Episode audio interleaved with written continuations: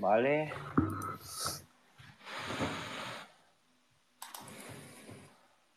Vale, ok, estaría. Bueno, pues empezamos. Muy buenas a todos. Lunes 27 de marzo de 2023. Estamos Ricardo y yo para comentar todo lo que ha pasado en el mercado durante el fin de semana. Por primera vez en 2 semanas hemos tenido un fin de semana medianamente tranquilo, todo hay que decirlo. Así efectivamente. Así que vamos de nuevo por una nueva semana. Pues así es, vamos para allá porque parece que el mercado... como tú bien has dicho, este fin de semana ha estado tranquilo y bueno, pues que los bancos centrales durante el fin de semana estén tranquilos ya es mucho, ¿no? Ya es mucho. Aunque yo creo que el miedo en el cuerpo lo sigue teniendo la gente. Sí, bueno, hoy hemos abierto con una relativa calma. Han comprado Silicon Valley Bank o lo que quedaba de ellos en, bueno, pues... un poco la tendencia hacia la que va todo, que es la centralización, sobre todo. Centralización de los bancos, los grandes asesoran a los pequeños y cada vez quedarán menos bancos regionales en Estados Unidos. Sí, de hecho, hay una noticia de última hora que es que han denunciado a Binance por operativa rara con futuros y derivados, ¿vale? Así que... bueno, eso puede estar afectando a las caídas del Bitcoin hoy. También han arrestado al fugitivo Do Kwon, se llama, que le han arrestado en Montenegro, que estaba acusado de fraude por los oficiales norteamericanos. Así que bueno, está el mundo cripto un poco movidito también en los últimos minutos. Sí, hoy en el mundo cripto había movimiento. De hecho, esa noticia salió hace un ratillo, la tengo aquí... guardada para ponerlo ahora, explicarlo ahora, a ver si tenía más contexto y demás, pero sobre todo, a ver si lo encuentro, sobre todo ha sido por eso, por una operativa difusa con respecto a los futuros, por lo que le han demandado al directivo y a Binance en general. Eso ha hecho que Bitcoin cayera, llegó a caer un 4%, ahora mismo está en un 2,85 abajo. Sí que es cierto que ha recuperado, pero bueno, en general las altcoins sí que están sufriendo bastante. Cualquier cosa que le ocurra a Binance es un jarro de agua fría, no, helada, para todo el mundo cripto, la verdad.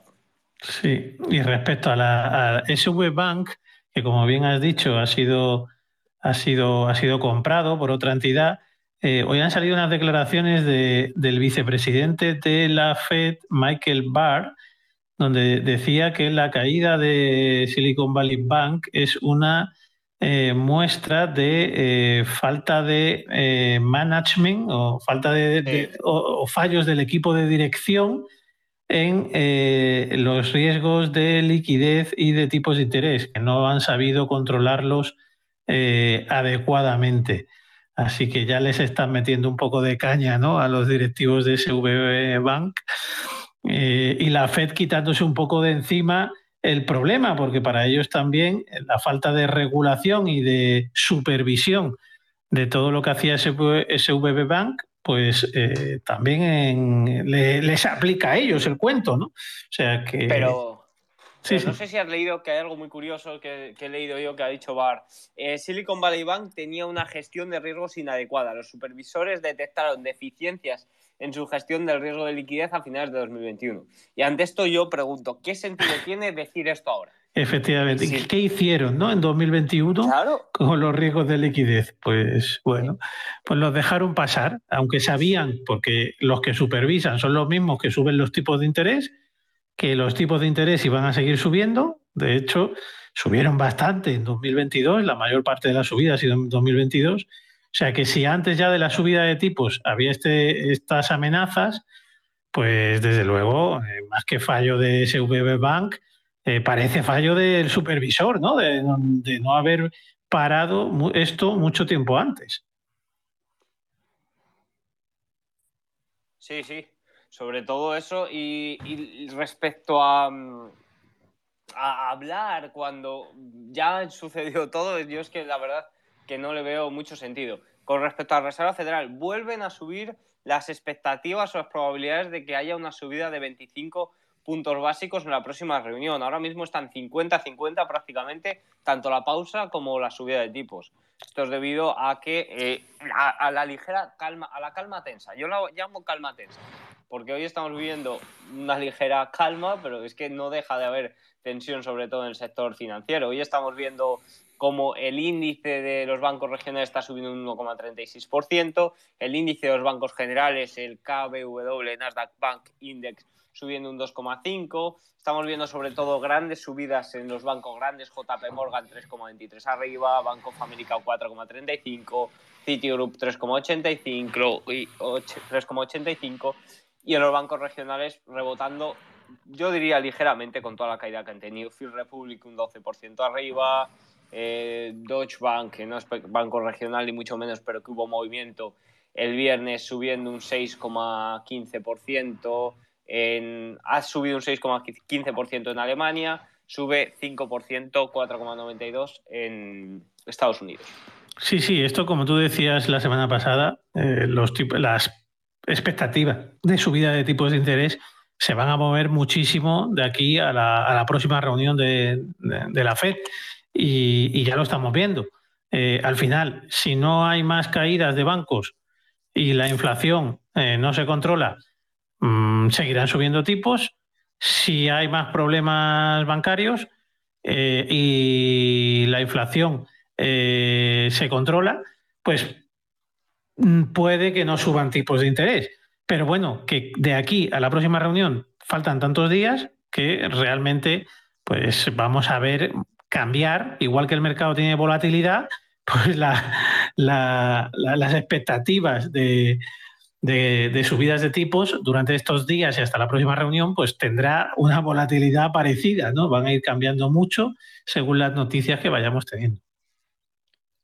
No, sí, sobre todo que falta mucho para esa reunión y van a pasar muchas cosas, porque el sector de la banca aún sigue en serios problemas. Hoy no ha sido, fue la semana pasada, sacado un reporte de Goldman Sachs, yo lo he leído hoy, de que van a aumentar los impagos, sobre todo de los préstamos de bienes inmobiliarios, sobre todo de oficinas, y eso afectaría muchísimo a los bancos regionales, ya que el 62% de esos préstamos son emitidos por pequeños bancos. O sea que eso puede avivar el problema aún más en las próximas meses, incluso semanas, si esto sigue tenso.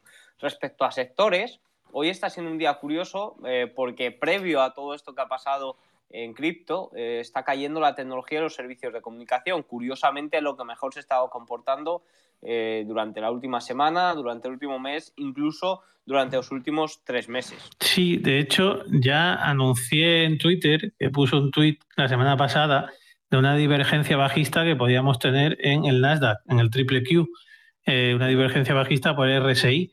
Pues parece que la estamos viendo, ¿no? Y también de esos bandazos que da el mercado, que al final hay pocas cosas que estén claras, ¿no? Para decir, puedo invertir con una expectativa de quedarme en el valor o en el ETF un tiempo. No. O sea, estamos viviendo todo al día. Esto también es fruto de esta negociación que ya hemos comentado algunas veces del mercado de opciones, que se negocian la mayoría de las opciones a un plazo de 24 horas o menos, y vemos lo mismo pues en las acciones, que al final es difícil mantenerse en algo, porque lo que funciona bien 2 días, a los siguientes 2 días es lo que se le castiga. Y es verdad que semiconductores ha estado comportando muy bien, pero tanto el viernes ya cayeron los semiconductores como hoy cayendo un 1,04%, el ETF de SMH, que es el de Banex Semiconductor, y la tecnología, el XLK, el ETF, menos 0,84, el QQQ está en menos 0,83. O sea, lo estamos viendo, ¿no? Y eso es lo que más está sufriendo hoy, al igual que el de comunicación. El XLC está cayendo un 0,85. Y por el lado positivo, pues tenemos lo contrario de la semana pasada. Energético, más 2,20. Financiero, rebote después de que no haya más noticias y de que salga más noticias negativas y de que salga la noticia de que First Citizen compra Silicon Valley Bank, pues está subiendo un 1,52. Industrial 0,80. metales y mineras 1,17 y materials, que suele ir muy de la mano de industrial, pues más 1,13. Ah, pues esos serían casi los que están tirando del carro hoy. Es que, como dices, el viernes fue uno de los días de mayor volumen de estas opciones a vencimiento diario. Si las manos fuertes están haciendo esto, están operando prácticamente intradía, es prácticamente imposible que el mercado tome una dirección clara. De ahí que yo también lo vea más bien lateral. El que mejor pinta tenía era el Nasdaq por ese impulso del sector tecnológico y del sector servicios de comunicación, pero ya hemos visto como también a las mínimas de cambio te meten un velón abajo que te destrozan todos los planes. Claro, es que el problema es, entro con un stop muy ajustado, pues te pueden sacar al ratito, si aguantas, si consigues aguantar más de un día. Entro con un stop más amplio, pues al final te la puedes llevar puesta, porque estamos en una situación, el rango lateral en el que nos estamos moviendo, pues es de 200, 300 puntos en el S&P 500 y en cualquier momento te pegan una sacudida y te sacan.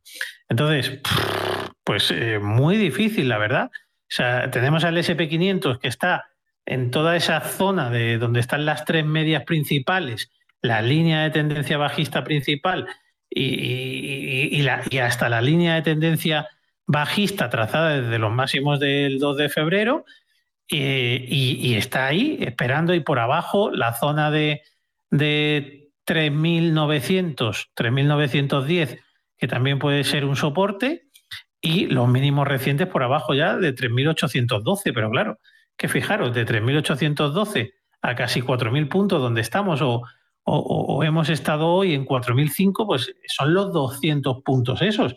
Y eso es lo que te decía, es que esos 200 puntos en muchas acciones, cuando te pones a entrar y dices, venga, tengo que el stop amplio, 7-8%, te lo acaba barriendo esos 200 puntos en cualquier acción tecnológica, que encima es lo que está tirando ahora, o cualquier acción growth, con suerte, si no estás metido en las FANG, ¿vale?, que pueden ser un poco más estables por toda esa carga institucional que llevan detrás, pues esos 200 puntos pueden representar perfectamente un 7 o un 8% y te hacen la barrida. Entonces, es difícil y a lo mejor el que está operando, bueno, hasta operar intradiario se hace difícil, porque ya vimos la semana pasada que hay veces que en la misma sesión cambiamos 4 o 5 veces de lado, pasamos de territorio positivo a territorio negativo 4 o 5 veces en la misma sesión. Por tanto, dices, altamente complicado, la verdad. Totalmente de acuerdo. Hoy está tirando también el sector energético, como has comentado antes, el petróleo West Texas subiendo un 4%, impulsado sobre todo por ese rebote y esa ligera calma del sector bancario. Me parece que se diluyen un poco en el día de hoy esos miedos. De ahí también que las probabilidades de aumento de tipos de 25 puntos también aumenten.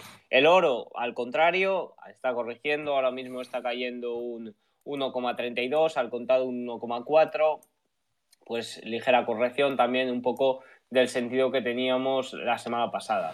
Respecto al dólar, el dólar está cayendo un 0,25 frente al oro, viene de 2 días de rebote, se frenó prácticamente en la zona de los 0,916, 91,5. Sí, a ver, yo creo que el West Texas, o el barril de petróleo, lo que está haciendo es un pullback a la zona 72, que es la parte baja del rango que habíamos dado de 72,82, durante las semanas pasadas. Se ha puesto ahí por debajo y ahora mismo está justo en zona de resistencia. Si se pone por encima de 72, consigue superar la EMA 21 y consigue superar la línea de tendencia bajista principal, que ya superó hace poco por un tiempo, pero se la volvió a perder. Pues ahora mismo se está encontrando con ella otra vez. El dólar, como bien decías, pues un proceso de rebote, ¿vale? Nos ha dejado un máximo creciente, ¿vale? O sea, un mínimo creciente, perdón. Hizo uno en febrero en la zona 0,90 y ahora lo ha dejado en 0,915. Hay que ver si consigue superar esas medias, que hoy no está pudiendo porque tiene la media de 50 en 0,9320 y 0,9336 la de 21. O sea, está pegadito, ¿vale? Si no puede, pues seguramente se vaya a buscar esos mínimos de 0,90. Y luego la yield del bono a 10 años, que tanto había sufrido la semana pasada con todo el movimiento en los bancos, pues se está pegando hoy un rebote de 4,41%. Está ya en zona 3,52,8, superando los rangos, que la parte baja del rango en el que se estaba moviendo en el lateral.